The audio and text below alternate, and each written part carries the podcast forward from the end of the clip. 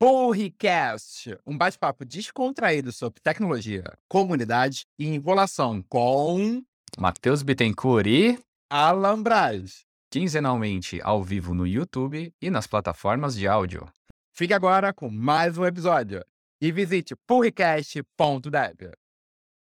Eu estou super curioso, de verdade, até porque assim, tange a todo mundo. Porque por mais que a gente fale aqui sobre temas que eh, o pessoal pode pensar, eh, já muitos temas técnicos, ágil está na nossa vida. Porque a gente trabalha com ágil, a gente roda ágil. Então, assim, independente se vai fazer igual a gente falou sobre open source, no code, tantos outros temas que a gente vai falar, qualquer linguagem, framework, o time roda no ágil, geralmente. Claro, que a gente está Então, falando assim, sobre pessoas, né? Pessoas exato. trabalhando junto, gerando conhecimento, gerando conteúdo e gerando software. Então, E até porque, Alan, você é muito entusiasta desse assunto que eu sei, né? Você gosta muito. hum, mais que entusiasta, a gente pode é, falar aí, vamos eu tenho aí, mas certeza. hoje, não, hoje eu não sou hoje eu não sou convidado. Então, Mas esse aqui, é, esse aqui é papo, né? Que a gente não tem regras, então. Matheus, muito bem-vindo. Muito obrigado, tá? Por aceitar esse papo com a gente. Então, vamos lá. Para começar, gostaria de que você, por favor, se apresentasse. Quem é o Matheus que veio aqui falar sobre esse tema polêmico, que é essa questão do ágil? Conta pra gente, por favor. Bom, agradeço o convite, Alan e Matheus. Foi um prazer ser convidado para discutir um tema que há tanto tempo eu estou envolvido. E agilidade realmente é algo que já esteve presente na minha vida, eu acho que na maior parte da parte profissional dela, né? É, mas a minha história é uma história muito parecida com a de várias outras pessoas da minha geração, né? É, até porque a gente de repente foi impactado no mesmo momento da história pela agilidade. É, eu sou uma pessoa que fez ciência da computação, programava, trabalhava com desenvolvimento de software. E aí um dia eu fui trabalhar numa fábrica de software que era CMMI nível 3, ISO 9001, tinha o processo todo desenhado. E aquilo me parecia sensacional. Eu adorava a área de engenharia de software e pensar no processo de desenvolvimento de software tão organizadinho, tão um passinho depois do outro, me dava uma sensação de alívio, de controle total, sabe? Sobre a coisa. Até o momento que eu comecei a precisar entre- entregar software de verdade para o mercado. E aí eu via que a fábrica tinha muita dificuldade para fazer isso. Né? E ela passou por tantas dificuldades que quase quebrou e só não quebrou porque a gente ainda conseguiu um último projeto para atender via fábrica e fizemos a proposta de utilizar Scrum para fazer a gestão desse projeto. ah, legal. E naquela Quando época foi isso? foi em 2006. Legal. Só que naquela época o Scrum para a gente era só post-it na parede, porque a gente nem sabia como usava no dia a dia. Mas o fato do cliente toda semana ir até a fábrica para que a gente pudesse demonstrar para ele o que, que a gente já tinha desenvolvido naquela semana e fazer uma entrega parcial, que era o nome que eles davam na fábrica, mudou todo o projeto. E aí a gente percebeu que o cliente estando junto da gente, acompanhando de perto, repriorizando, tomando decisões com a equipe técnica, era o melhor jeito de se trabalhar. E aí eu, junto com os meus outros sócios que também trabalhavam nessa fábrica de software, estudamos, aprendemos, nos envolvemos e propomos ao diretor da fábrica de software para adotar agilidade, então, né? Vamos usar Scrum, olha, XP também, estamos conhecendo, Kanban, e começamos a ir atrás de tudo que a gente foi encontrando que estava relacionado a métodos ágeis, né? Inclusive o Lean, tudo mais.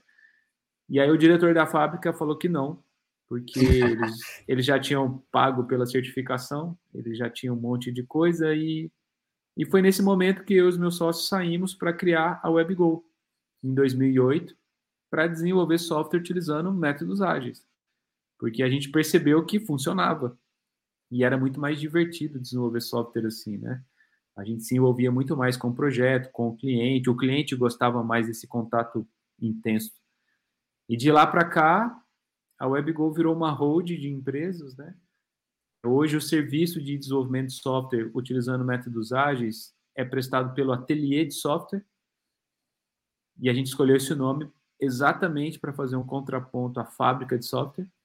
Então, hoje o ateliê de software fica em Poços de Caldas, Minas Gerais, e a gente tem uma fintech dentro do grupo, o Granato, que faz gestão financeira de pequenas empresas, né, num SaaS, e também temos dentro do, do grupo da WebGo uma unidade da Escola Lumiar, que é uma escola criada pelo Ricardo Sembler, um empresário aqui do Brasil,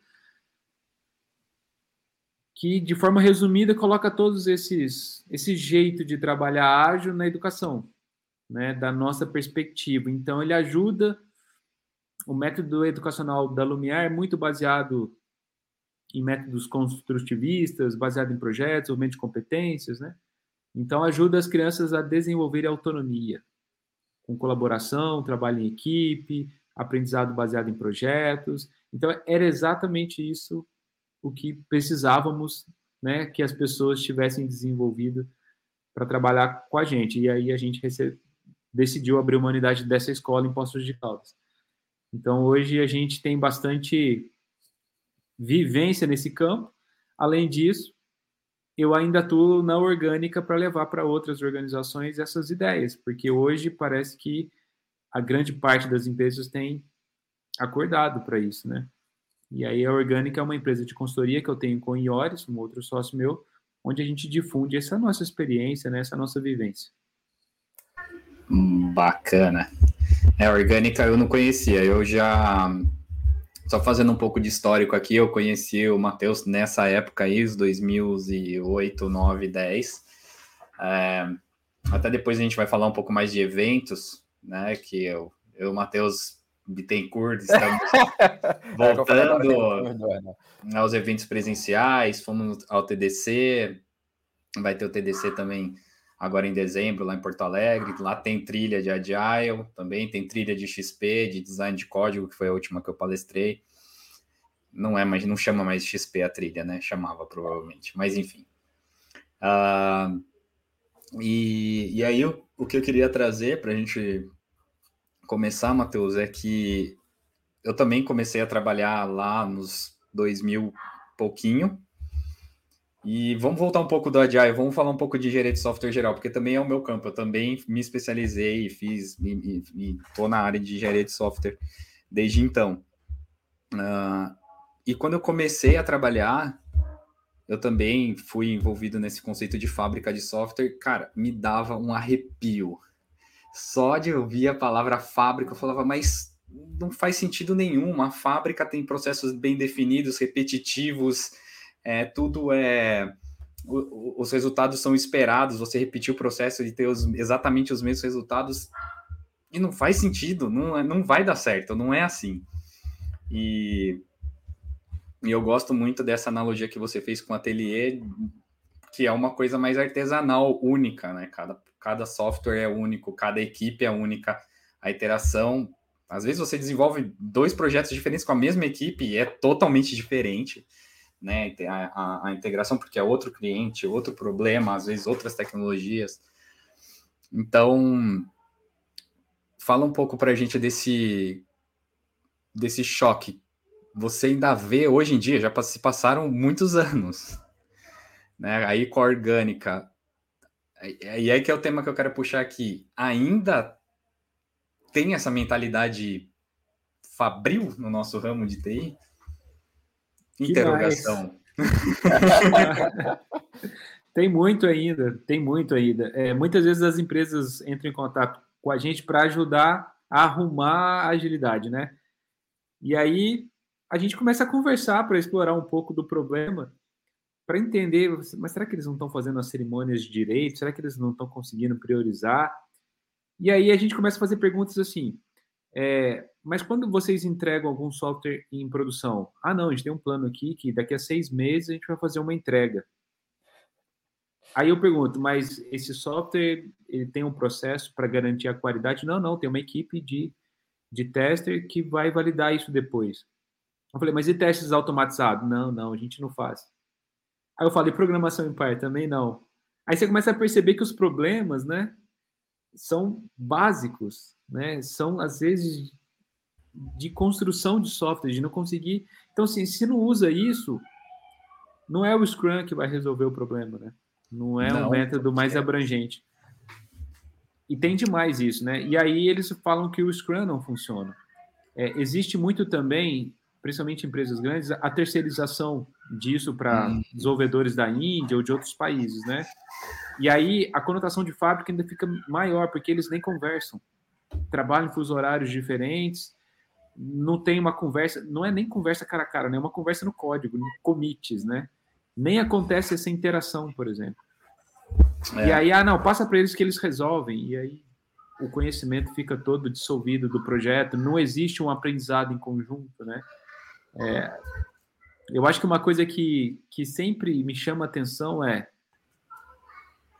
a capacidade que uma equipe tem de traduzir os aprendizados durante o projeto em software é o que vai denotar sucesso ou fracasso do projeto.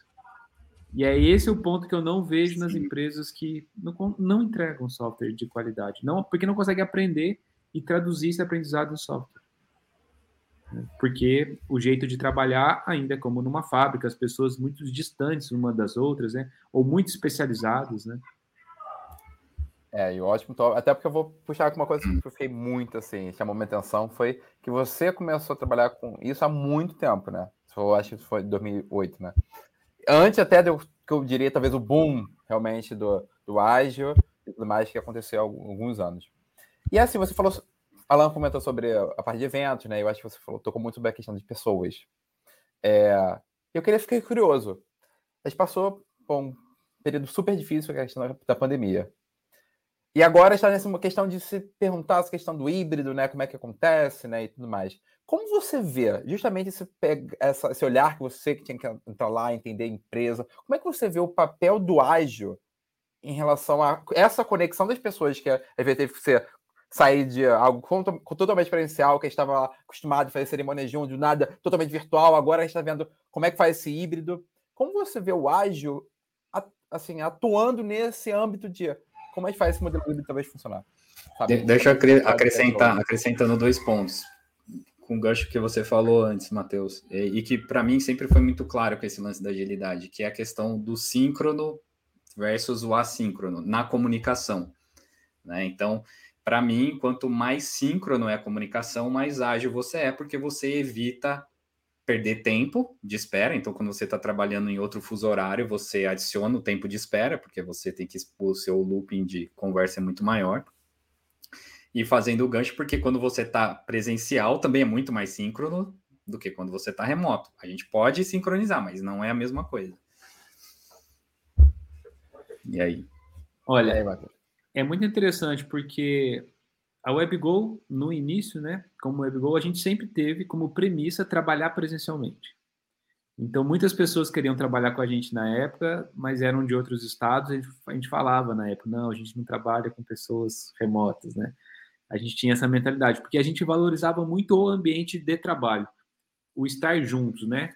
A comunicação não verbal para a gente era muito relevante. E a gente estudava muito sobre isso, lia muito sobre isso. Só que, naturalmente, a gente começou a ter alguns casos na WebGo de pessoas que se mudaram de São Paulo para Sorocaba, de São Paulo para o interior, para Bragança Paulista. Depois, eu e outro sócio nos mudamos de São Paulo para Poços de Caldas. E, naturalmente, a gente começou a lidar com plataformas de comunicação, ter que trabalhar com uma comunicação um pouco mais assíncrona, à distância, né? e percebemos que conseguimos nos virar muito bem trabalhando assim. Isso nunca foi um empecilho ou um impacto nos projetos para a gente.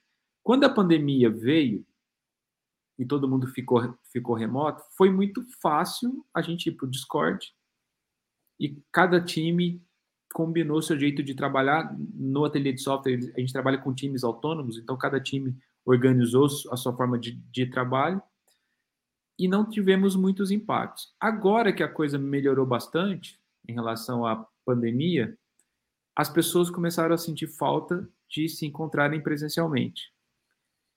Isso depois da gente ter devolvido a metade do nosso espaço físico, não é?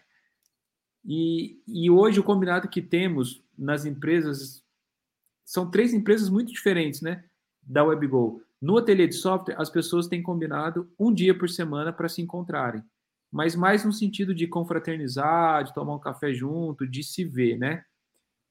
E algumas equipes combinam alguns momentos críticos do projeto para que eles aconteçam presencialmente. Às vezes um planejamento, um, de roadmap, né, alguma, alguma discussão técnica mais crítica de infraestrutura, eles combinam de fazer presencialmente. Mas no ateliê sempre foi assim, as pessoas decidem o que fazer do jeito que eles querem fazer dentro dos seus próprios times, considerando os impactos que isso traz, os benefícios que tem, então é muito mais tranquilo. Já no Granato, que é uma fintech, é uma startup, tem outro ritmo totalmente diferente, eles combinaram de trabalhar juntos durante uma semana no mês. Então, durante uma semana, eles ficam no escritório, nas outras ficam todos remotos. E tem um encontro síncrono toda quarta-feira, né? Toda quarta-feira. Já a escola Lumiar, durante a pandemia, todos os alunos ficaram remotos. Olha que interessante, todos os tutores ficaram remotos, né? E quando voltaram às aulas presenciais, foi instantâneo, né? A, a opção por estar em contato, porque o aprendizado de crianças, né, de jovens, funciona muito melhor nessa fase com interações. Então é diferente, por exemplo, de uma faculdade que, como vimos aí, várias ficaram online, né, até diminuir a sua infraestrutura por conta disso. Então, hoje, eu sinto que as limitações do trabalho remoto ou presencial não estão no trabalho em si, estão na nossa mentalidade sobre o trabalho. É porque a gente acostumou que trabalho é ir para o lugar. A, a sociedade se organizou assim, né? Então a gente acha que às vezes, nossa, eu preciso ir para o escritório, eu preciso Mas sair o segundo, é, o segundo gancho, além da comunicação, é a questão do comando e controle porque presencialmente os gestores ou coordenadores podem ter a sensação de controle muito maior, né? Ele está vendo a pessoa, a pessoa não está no YouTube, a pessoa não, né? Tá enganando de outra forma, mas está lá, está ao vivo, né? Então, vamos dizer assim, o chicote pode bater ao vivo, né? Remoto é mais difícil instalar o chicote. Como você vê essa questão também? Da, aí voltando na mentalidade que você também atacou, né? do, do comando e controle. E, e aí o que eu queria fazer o gancho, e aí agora tenho tenho o meu, o meu filhote aí, o Matheus Bittencourt, que é da outra geração, eu venho pensando que o que eu vejo como declínio, que eu chamei de declínio de, do Agile, ou que os outros autores estão falando isso de, da agilidade já está é, morta, né? Como o, o vídeo que eu coloquei lá na página do episódio, é que talvez para as gerações mais novas, muitas coisas que para a gente foi uma quebra de paradigma, como essa do comando e controle, né? Quando a gente começou a trabalhar, vinha uma especificação, um requisito para a gente implementar, a gente tinha alguém para mandar para qualidade, é, tinha um formalismo maior nos, nos processos. Talvez para a nova geração isso já não faça mais sentido. Né? E aí, por isso que eu fiz aquela primeira pergunta no começo, ainda tem. Talvez nos gestores, nas pessoas que não entendem o que é o desenvolvimento de software, mas na sua essência, é, ou seja, acham que podem controlar todos os micro, os micro engrenagens da fabriquinha, é, faz sentido. Você acha que. E aí contribui você também aí, Matheus Bittencourt, com, com essa questão. Você que está. O Bittencourt trabalha no CIO da IBM, que tem uma. Que eu, assim, pelo menos as pessoas que eu conheço, tem uma geração mais jovem, assim, e tem uma pegada bem ágil, então, assim, quando você chega lá e olha até o espaço, eles fizeram um espaço bem mais colaborativo, não tem mais as antigas baias, os times são divididos em times menores. E teve a parte de colocalização, né? Voltando à parte de localização, Matheus. Um dos CIOs antigos, ele fez o movimento contrário, ele, antes da pandemia, obviamente, né? Era todo mundo voltar para o escritório. Porque na IBM já tinha essa cultura antiga de, de trabalhar remoto aí dependendo da configuração do departamento ou não. Então, eu acho que vou deixar meu, meu, meu Xaraca falar primeiro, porque eu tô curioso, mas vou, vou ter um tópico quente para adicionar depois. Então, Xaraca, tá por favor. Tá bom. É, eu acho que o, a agilidade, quando criou-se o Manifesto Ágil para chamar a atenção um jeito diferente de abordar o trabalho de desenvolvimento de software, foi uma reação natural de alguns profissionais ao perceber que o trabalho que eles faziam necessitavam de uma abordagem diferente para gerar um resultado. Hoje, sei lá, 20 e tantos anos depois, predomina no mercado esse tipo de trabalho, um trabalho mais criativo, mais conhecimento. E aí parece que a agilidade tem que ir para todos os lugares, né? Porque todos os lugares estão precisando, de certa forma, de um jeito diferente de trabalhar. Além da abordagem de trabalho ser mais interativa, mais incremental, mais flexível, etc., a gente percebe que ele também necessita de uma mudança do envolvimento do trabalhador para acontecer. Então, antigamente, não importava quem era o trabalhador, desde que ele seguia o processo. Então, eu padronizava o processo e não importa quem é a pessoa. Se a pessoa não faz bem o processo, eu mando ela embora e coloco outro no, outro no lugar. Era assim, né? E aí, responder para quem era o dono do processo era importante. Então, toda a ordem que eu recebia, eu tinha que cumprir. Todo jeito que eu tinha que trabalhar, eu deveria seguir. Porque era isso que eu tinha que fazer como trabalhador. E aí a gente ficou craque em trabalhar numa relação de heteronomia, quando eu trabalho sobre a ordem de um terceiro. Quando a gente começou a precisar mais das pessoas do que dos processos, porque são as pessoas que aprendem, são as pessoas que são criativas. Quando, quando, quando a gente precisou ir além da mão de obra, quando a gente precisou do cérebro e do coração, percebe? Aí a gente precisava de uma maneira diferente de trabalhar, onde a pessoa passou a ter uma importância maior do que o próprio processo, porque agora ela poderia, inclusive, criar o processo de trabalho com seus pares. Você falou muita palavra envolvimento, né? já é ah. acho que a terceira, quarta vez que você fala, e é realmente isso, é você estar envolvido em todo o processo, só que estar envolvido, e aí entra, vou manter o título Choque de Gerações, Matheus Bittencourt. Aham. Você tem que, você acaba sendo corresponsável. E aí tem o outro lado. Ok, a geração mais nova não quer trabalhar com processo pesado, não quer ter aquele chefe ali no cangote, não quer ter aquela cobrança mas estão preparadas para assumir a responsabilidade? Olha, eu não acho que é isso ainda, sabe? É, você, você citou bem, né?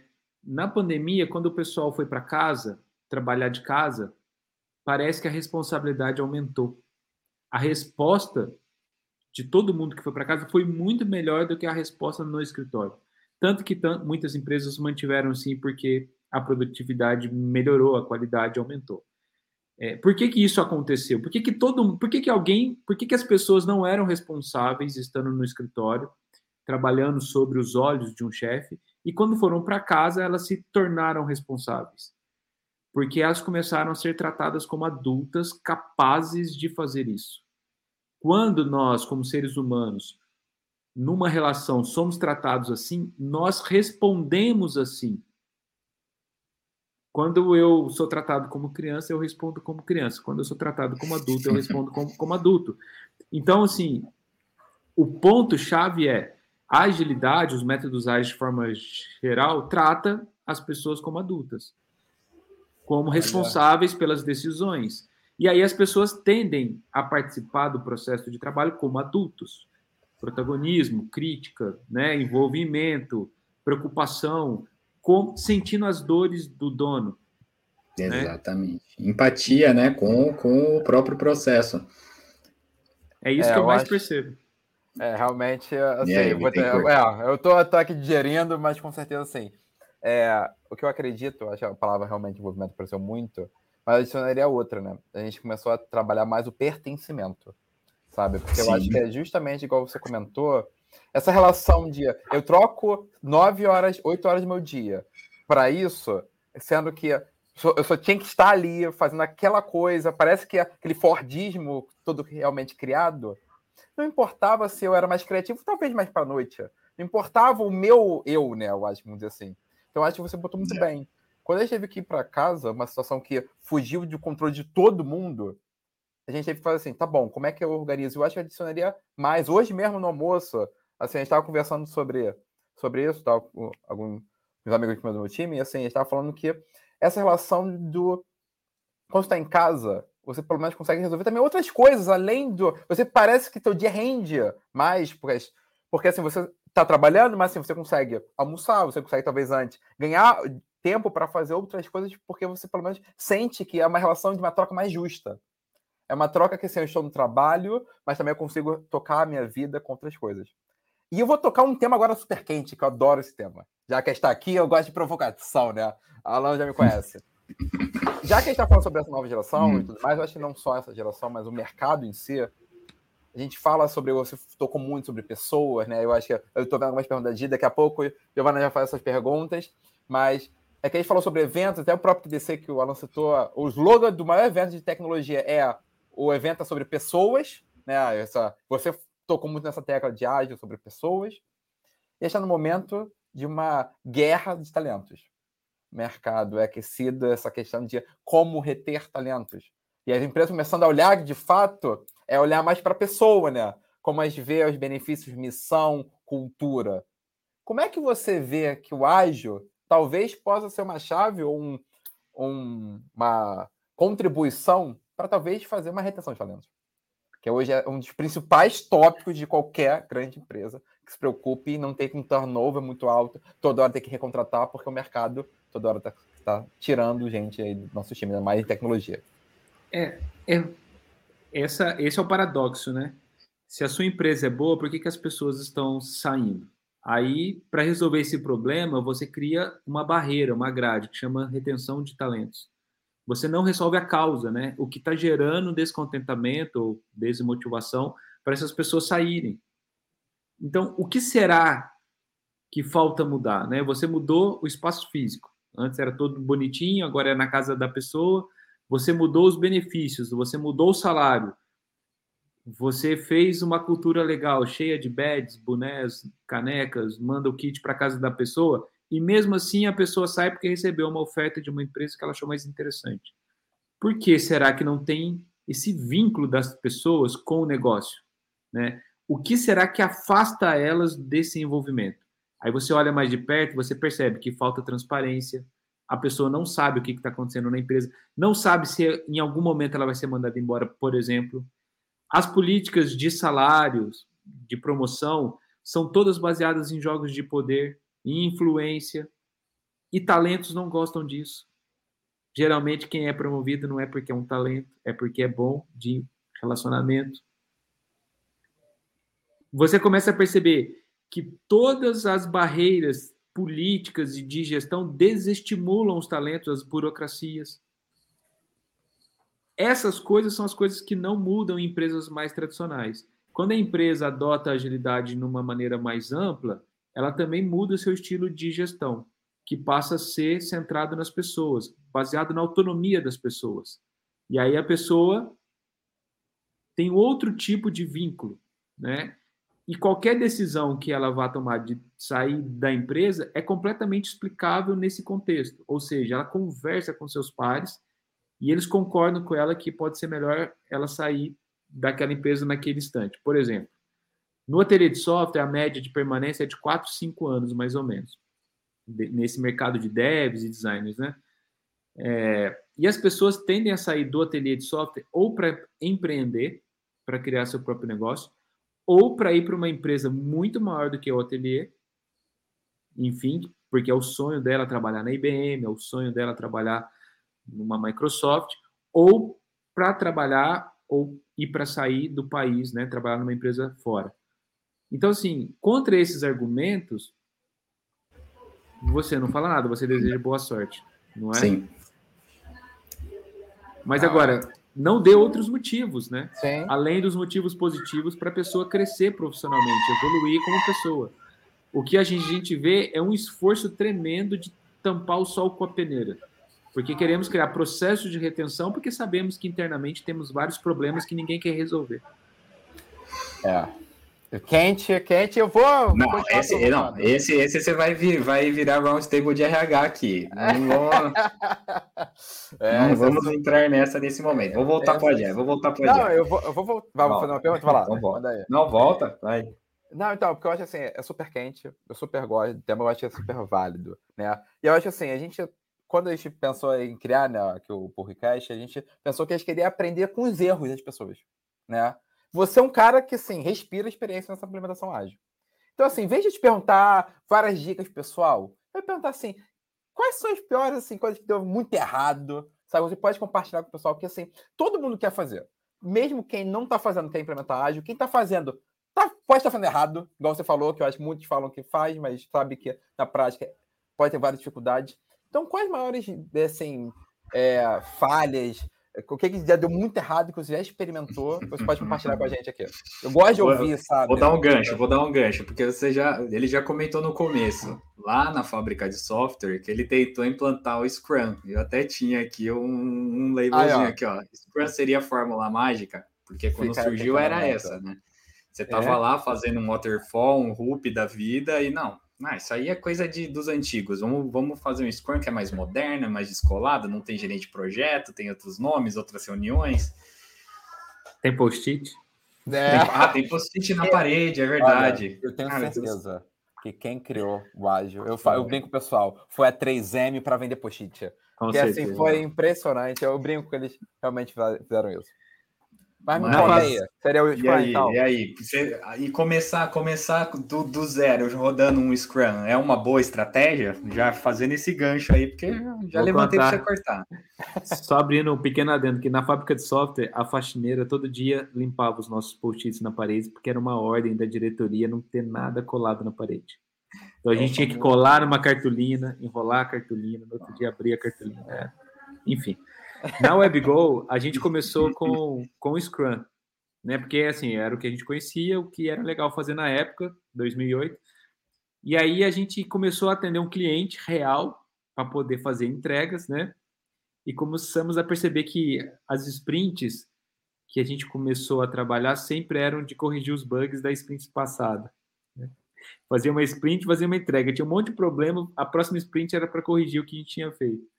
E aí a gente começou a ficar incomodado com isso. E foi nesse momento que a gente percebeu que não era só ter uma boa gestão ou um planejamento recorrente. A gente tinha que melhorar tecnicamente na, na, na engenharia, na construção do software. Foi aí que a gente começou a explorar as práticas da XP e começamos a usar TDD, programação em par. Isso é usado amplamente hoje no ateliê, sabe? Programar em par, TDD é feijão com arroz. Ninguém mais não tem que convencer mais ninguém que tem que fazer assim, né? Ou que usar de forma deliberada essas práticas. E aí a gente começou a melhorar bastante a nossa parte de engenharia quando a gente colocou deploy contínuo, né? Na época eu lembro do, do texto do, do Martin Fowler, do, do ambiente green, do ambiente blue, a gente fez exatamente o que estava no post dele, porque achávamos que aquilo seria o ideal. E quando a gente melhorou a nossa engenharia de software, junto com a gestão que a gente já vinha fazendo com o Scrum, a coisa ficou muito boa e começou a doer na análise de requisitos. Na análise de negócio e requisitos. Foi aí que a gente começou a entender que também tínhamos que lidar com o discovery da coisa, porque o cliente não dava conta. Então, que é a então comunicação mais importante, né? A comunicação interna a gente até consegue ali o Scrum ajuda bastante, né, a resolver o problema interno, mas realmente.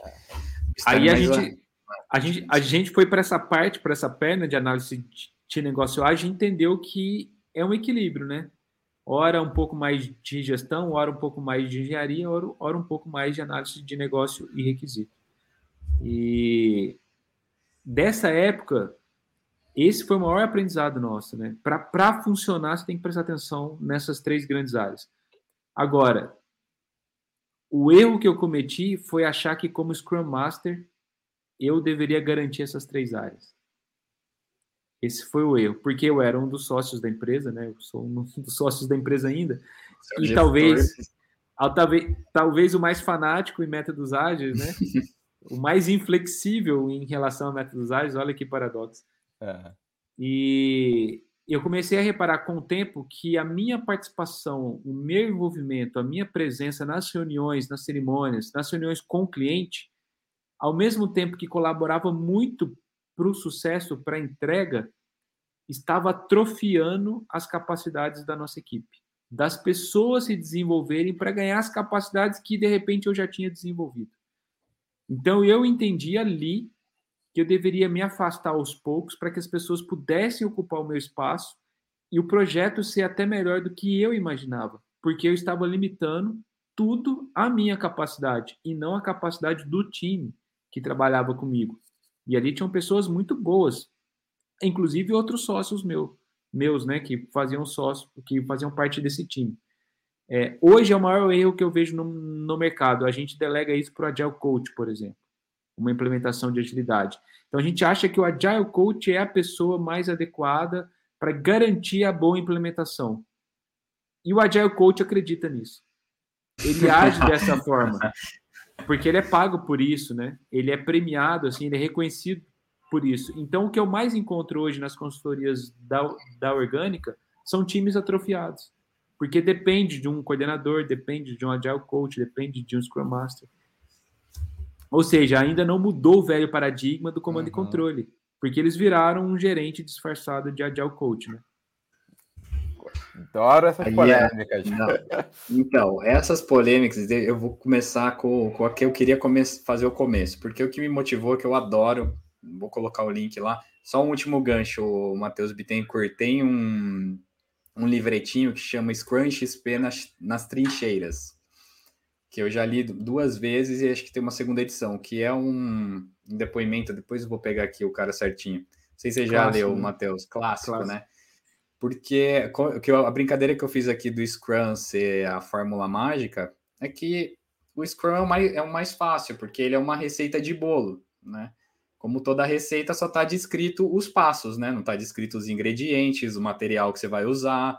Mas eu não sei cozinhar. Se eu vou fazer um bolo, sei lá, de cenoura, eu vou pegar uma receita, vou fazer da minha cabeça, né? Então, só que eu não vou fazer, se eu fizer 10 bolos, não vou seguir a mesma receita, certo? Eu vou melhorando as ferramentas, eu vou melhorando os, os ingredientes, eu vou adaptando a receita.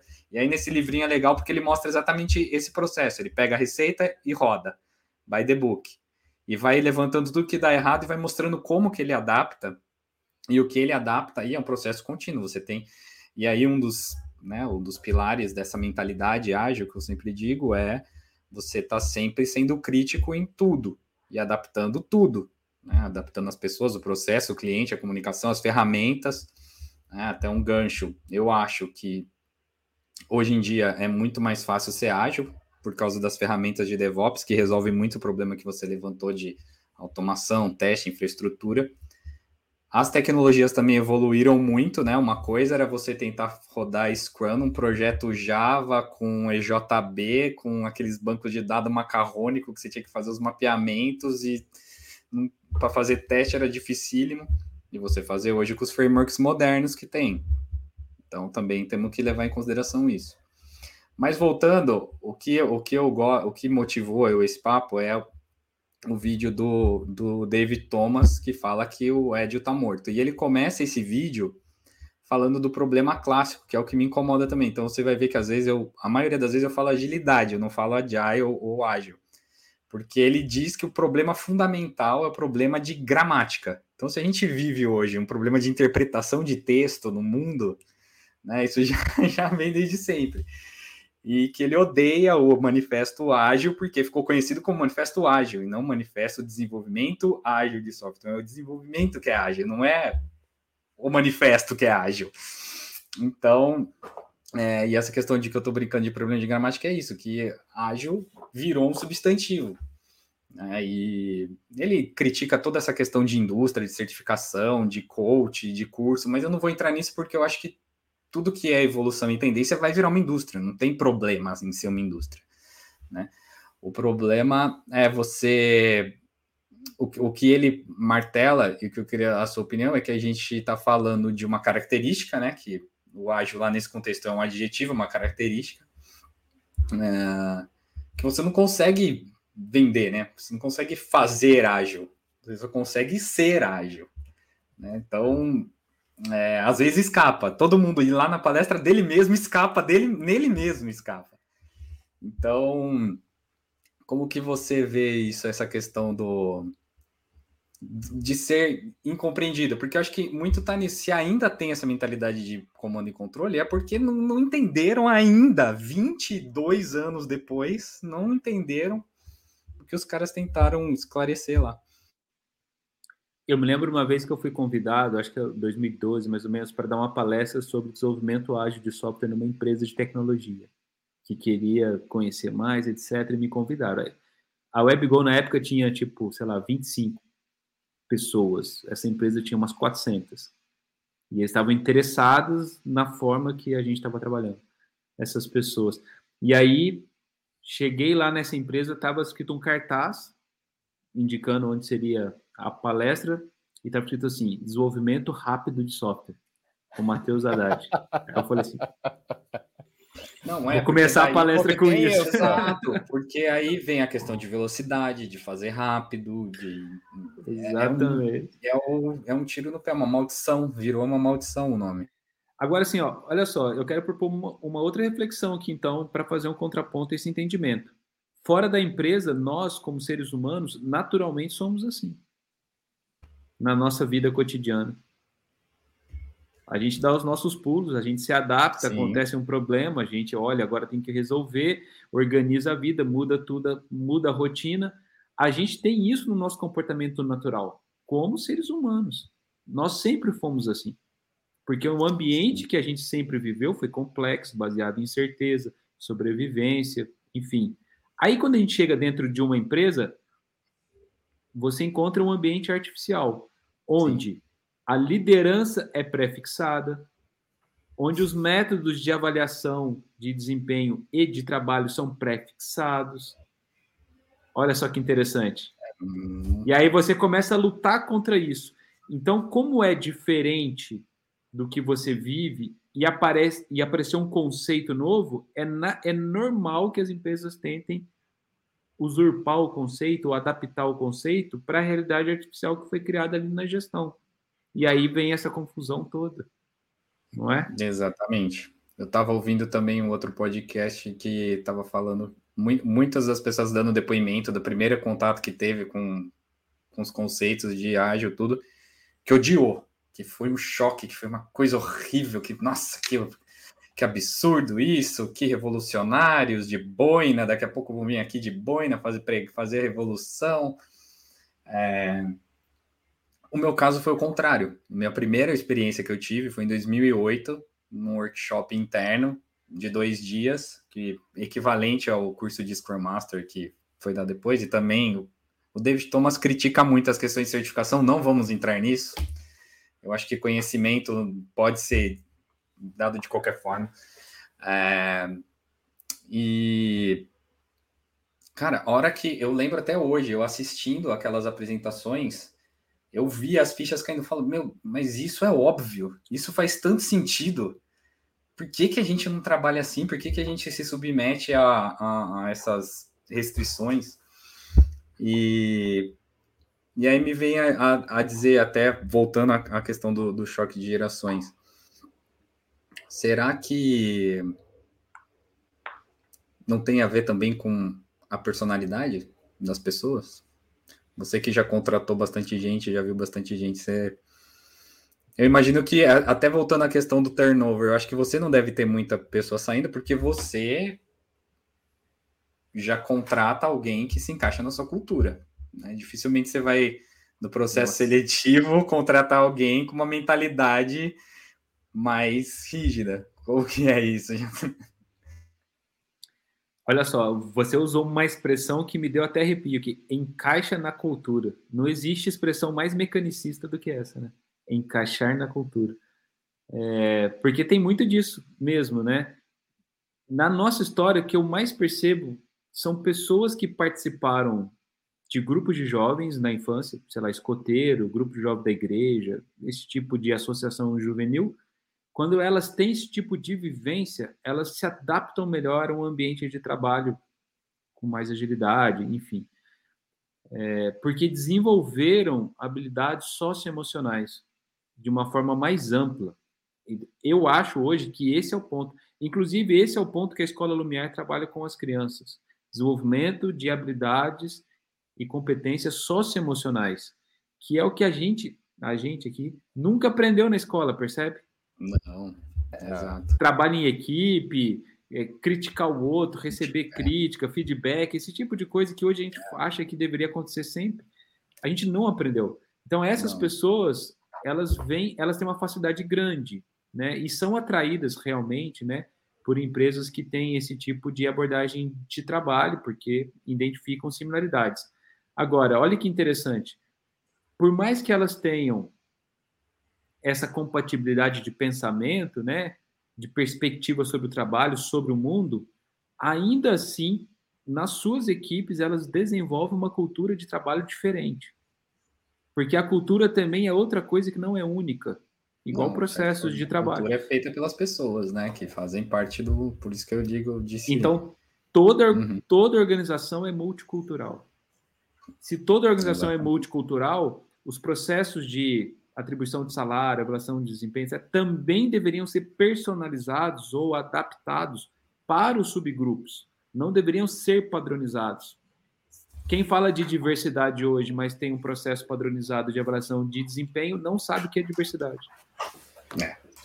Forte, forte. Eu Gostei, gosto de polêmica, né? Deixa eu dar aqui boa noite a Flávio, mandou aqui nos comentários, para Giovana também botou, e a Giovana até comentou também que, meu Deus, eu tenho esse trauma, né? Que a gente tava falando sobre sprint. Aqui, quando- eu vou pôr. a- Exatamente, que tava falando sobre o sprint, né? Que é sobre O, correção e- do o eterno débito técnico, né? Você só faz uma sprint, do, uma sprint produtiva. Eu o resto- É, justamente sobre isso, que a gente fala sobre o débito técnica.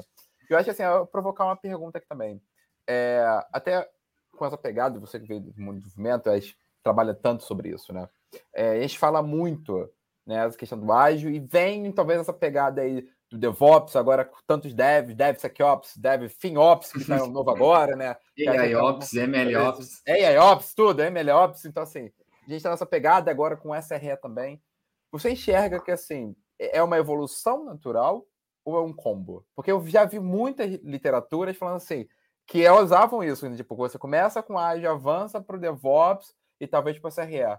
Realmente é um após o outro, pode ser um combo. O que que você acha, assim? Pra gente, que você falou aqui, ó, acho que quando você botou o deploy automático, realmente fez sentido. Você fala sobre testes, feedback, essa questão que vem muito do DevOps, né? Então, qual é a Ainda sua... tem- Tem a questão do design thinking ainda, Ah, você botar nessa equação. Eu, é, eu brinco, usava- eu brinco da cascata da agilidade. Você tem design thinking na caixinha do requisitos, né? você tem Scrum na caixinha do desenvolvimento, DevOps na caixinha do, da infra, e pronto. Vol- Voltamos a, a estaca zero, só com novos nomes e post-its. É, com muitos post Olha, eu, eu acho, Matheus, que sei lá, 10, 15 anos atrás era até uma evolução natural, sabe? Porque a gente ia aprendendo conforme a gente ia vivenciando o projeto.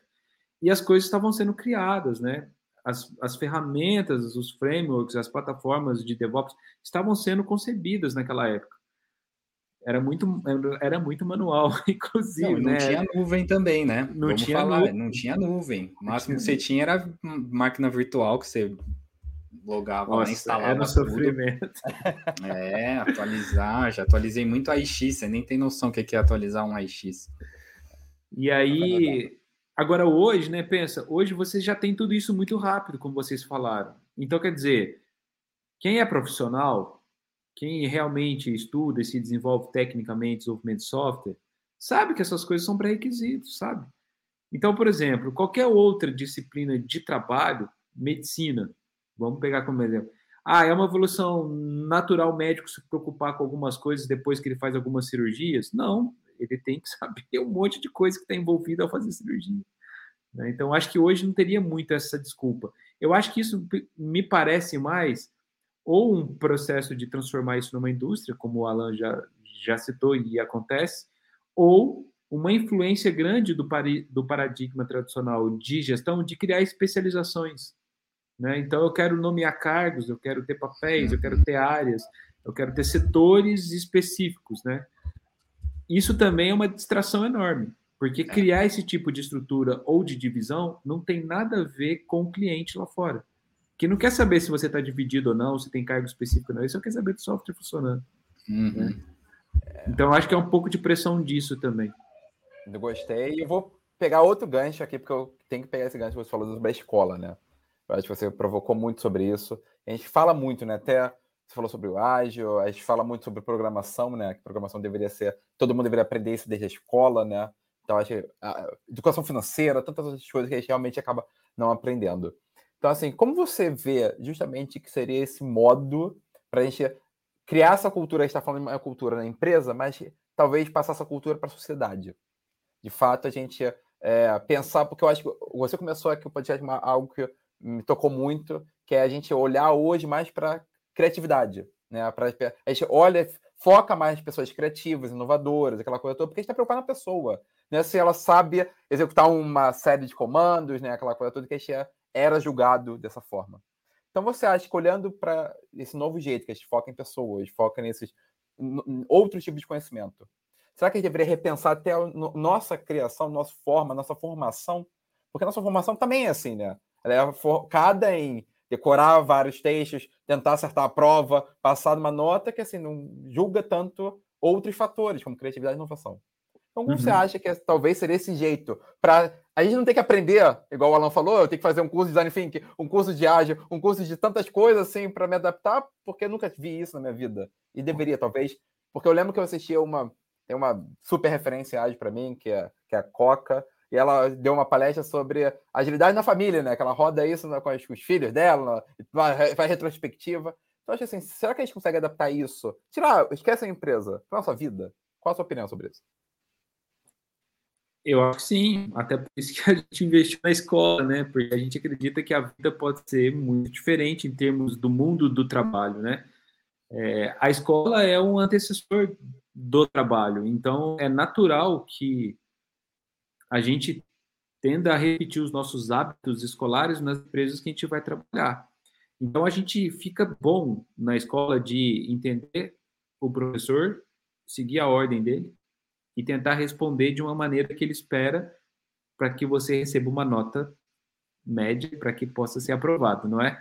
E a gente vê isso acontecendo durante muitos anos da nossa vida, vê isso acontecendo com os nossos pais simultaneamente, porque eles trabalham em empresas enquanto a gente estuda, né? E você escuta as conversas dos adultos sobre isso.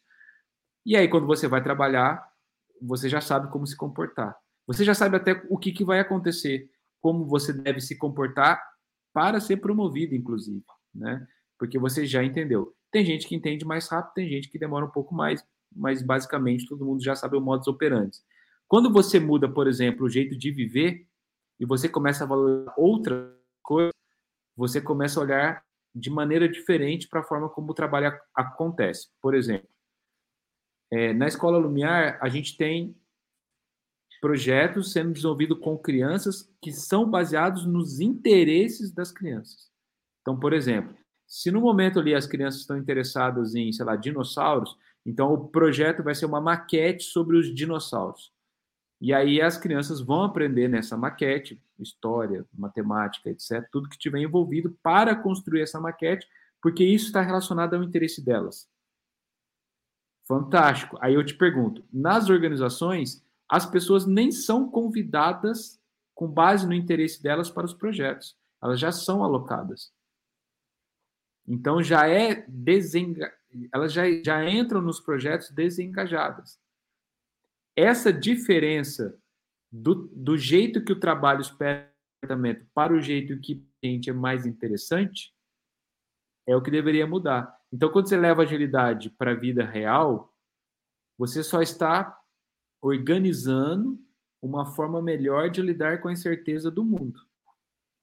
Porque tem gente que é bom de lidar com incerteza sem agilidade, certo?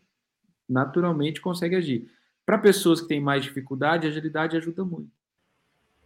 Sim, tá ligado e também ao, né, a perder o medo de experimentar, errar e corrigir, fazer o ciclo.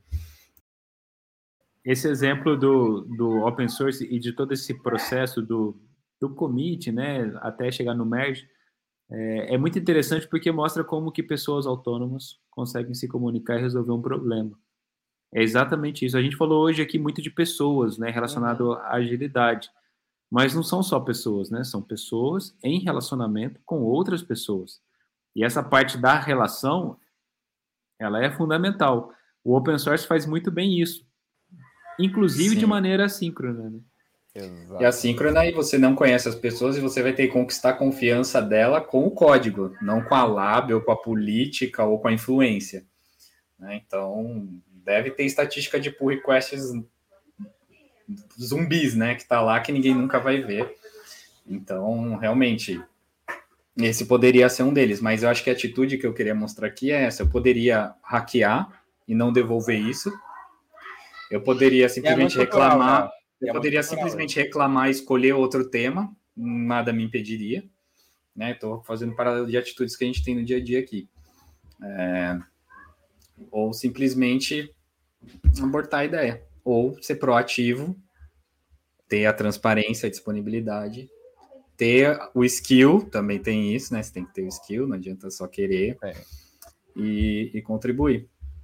É, mas eu acho até isso, né? Quando a gente pensou no nome do podcast, justamente o pull request, eu acho que tem muito isso que a gente queria trazer, essa, essa parte da colaboração, dessa comunicação, acho que é quebrar um pouco a cultura, né? De falar mais sobre open source, porque eu acho que a gente precisa, para nossa área, nossa área em TI é isso, né? É, compartilhamento, a gente falou sobre tem uma pergunta sobre eventos, comunidade, né? Como ela acha que muda a nossa vida. Eu diria que se não fosse a área de eventos, provavelmente a gente estaria aqui.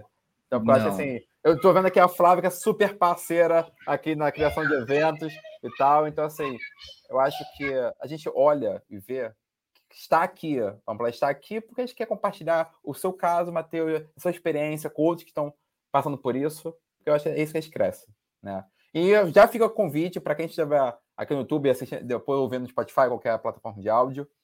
Tem um commit interessante, porque o Alan meio que trapaceou aqui. Eu quero ver a roupa suja. Adaptei, ah, adaptei. Ágil, Hoje foi um ágil. dia que o ágil foi botado à prova, porque Sim. nós tivemos uma baixa poucas horas antes do nosso da nossa ao vivo aqui e eu confiei é, não, na comunidade, Matheus, porque um é. agilista de verdade, ele se adapta. Nós se adaptamos, Matheus Haddad foi. Não, isso é, é, o verdadeiro espírito da agilidade. Topou com duas horas de antecedência. Com certeza ele teve que se adaptar à rotina dele. Que agora ele está em Portugal, já deve ser 10, 11 horas da noite aí. É, que eu falei, você bem, bem tarde. São 11 horas. ah, pois é. Então, então obrigado, assim, Matheus. Não tem nem o que te falar a palavra, cara. Acho que é, é demais aqui ter você nesse momento. E falando em evento, eu queria que você falasse agora qual o próximo evento que você vai presencialmente, preferencialmente, vai. Presencialmente eu não sei, porque realmente está difícil, mas provavelmente no Agile Trends eles estão fazendo uma edição aqui na Espanha. Legal. Então provavelmente vai ser esse. É, semana que vem tem o Agile Brasil, se não me engano, aqui. Procurem aí, vai ser em Porto Alegre esse ano. Eu não vou conseguir porque ficou muito corrido. Muito legal mas... ser em Porto Alegre. Esse foi o primeiro evento de agilidade que eu participei. Foi o Agile Brasil em 2010. Que foi lá em Porto, Porto Alegre. Alegre. É, foi, foi né? É, eu já fui em alguns, mas em Porto Alegre eu não cheguei aí. E é um, assim, é imperdível para quem gosta de agilidade. Eles estão com uma com trilhas diferentes, tá bem interessante. Quem, quem puder ir vai, quem não puder, esse programa para o ano que vem. Acho que de agilidade tem o Agile Trends, que tem várias edições também ao longo do ano, né? Eu também Sim. recomendo. E o Caipira Ágil, vamos ver se a gente volta, né? Que era a nossa edição é. campineira é. aqui. Teve Impostos de Caldas, eu tava, eu tava também fora quando foi em 2018. Né? Foi, foi 2018, a gente organizou lá. Então, foi Impostos de Caldas. O Matheus Bittencourt é carioca, mas ele é. vai ter que ir no Scrum Gathering. É. isso aí, todo isso ano. Isso aí. Eu até falar, porque o, o Agile Trends eu participei, mas da edição Dev Trends. Foi a edição de devs, então assim, também tem essa pegada, então se a pessoa mais já sabe de dev, também tem isso, eles também estão organizando, super bacana. Eu acho que é. assim, vale a pena compartilhar os eventos. Meu xará, Matheus, também gostaria de agradecer. Porque, assim, o Alan falou, porque é um tema que o Alan ama agilidade. Então, a gente falou assim: caramba, o que, que a gente faz né, agora? A dia remarca e tal. E, assim, você topou. E, assim, foi incrível.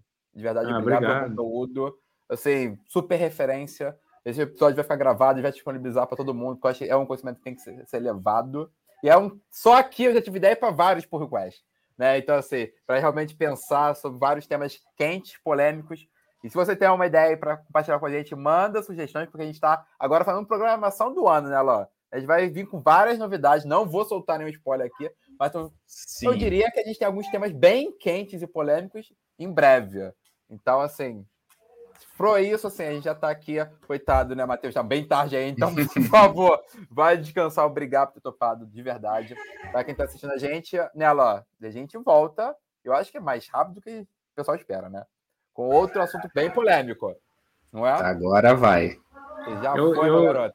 Eu queria dar uma contribuição aqui Claro. e fazer uma, uma Claro. sugestão de um assunto polêmico. Opa, eu gosto disso. Vai. Eu acho que o título poderia ser assim, ó, a falácia da agilidade organizacional. Anotado. Já gostei. Legal, legal. Manda, manda. Você vem como Tem muita gente boa assim com muitas perspectivas para falar disso. Olha, traz, já, já deu alguns nomes, já deu alguns nomes que a gente vai atrás. Vamos fazer isso acontecer. A gente gosta de polêmica, gosta de bom conteúdo, até porque é isso, né, Lá? Ah, Matheus, de verdade, E você. Matheus, tem algum tem algum um curso para divulgar, não tem? Você tem um curso? Eu vi o Matheus Haddad, não tem um? Ah, tá, tá. Eu, Eu- falei, deixa eu vou falar Eu tenho, Matheus. eu tenho um monte de curso, né? A gente tem um curso voltado para o RH, que é o Agile HR. Então a gente fala com as pessoas do RH para ajudá-las a não achar que agilidade no RH é só Scrum e Kanban, né? Uhum. Tem outras mudanças mais profundas. É, esse tem turmas presenciais e turmas online. E também a gente criou agora um curso de agilidade organizacional voltado para Agile Coaches e Scrum Masters. Para eles pararem de fazer as coisas de maneira superficial, né? Tentar mostrar uma perspectiva mais ampliada disso. Sim, por isso que eu falei, porque você falou do, da organizacional, lembrei que eu vi uma chamada sua para um, para um treinamento. A gente vai disponibilizar os links aí. Obrigado mais uma vez. Um prazer.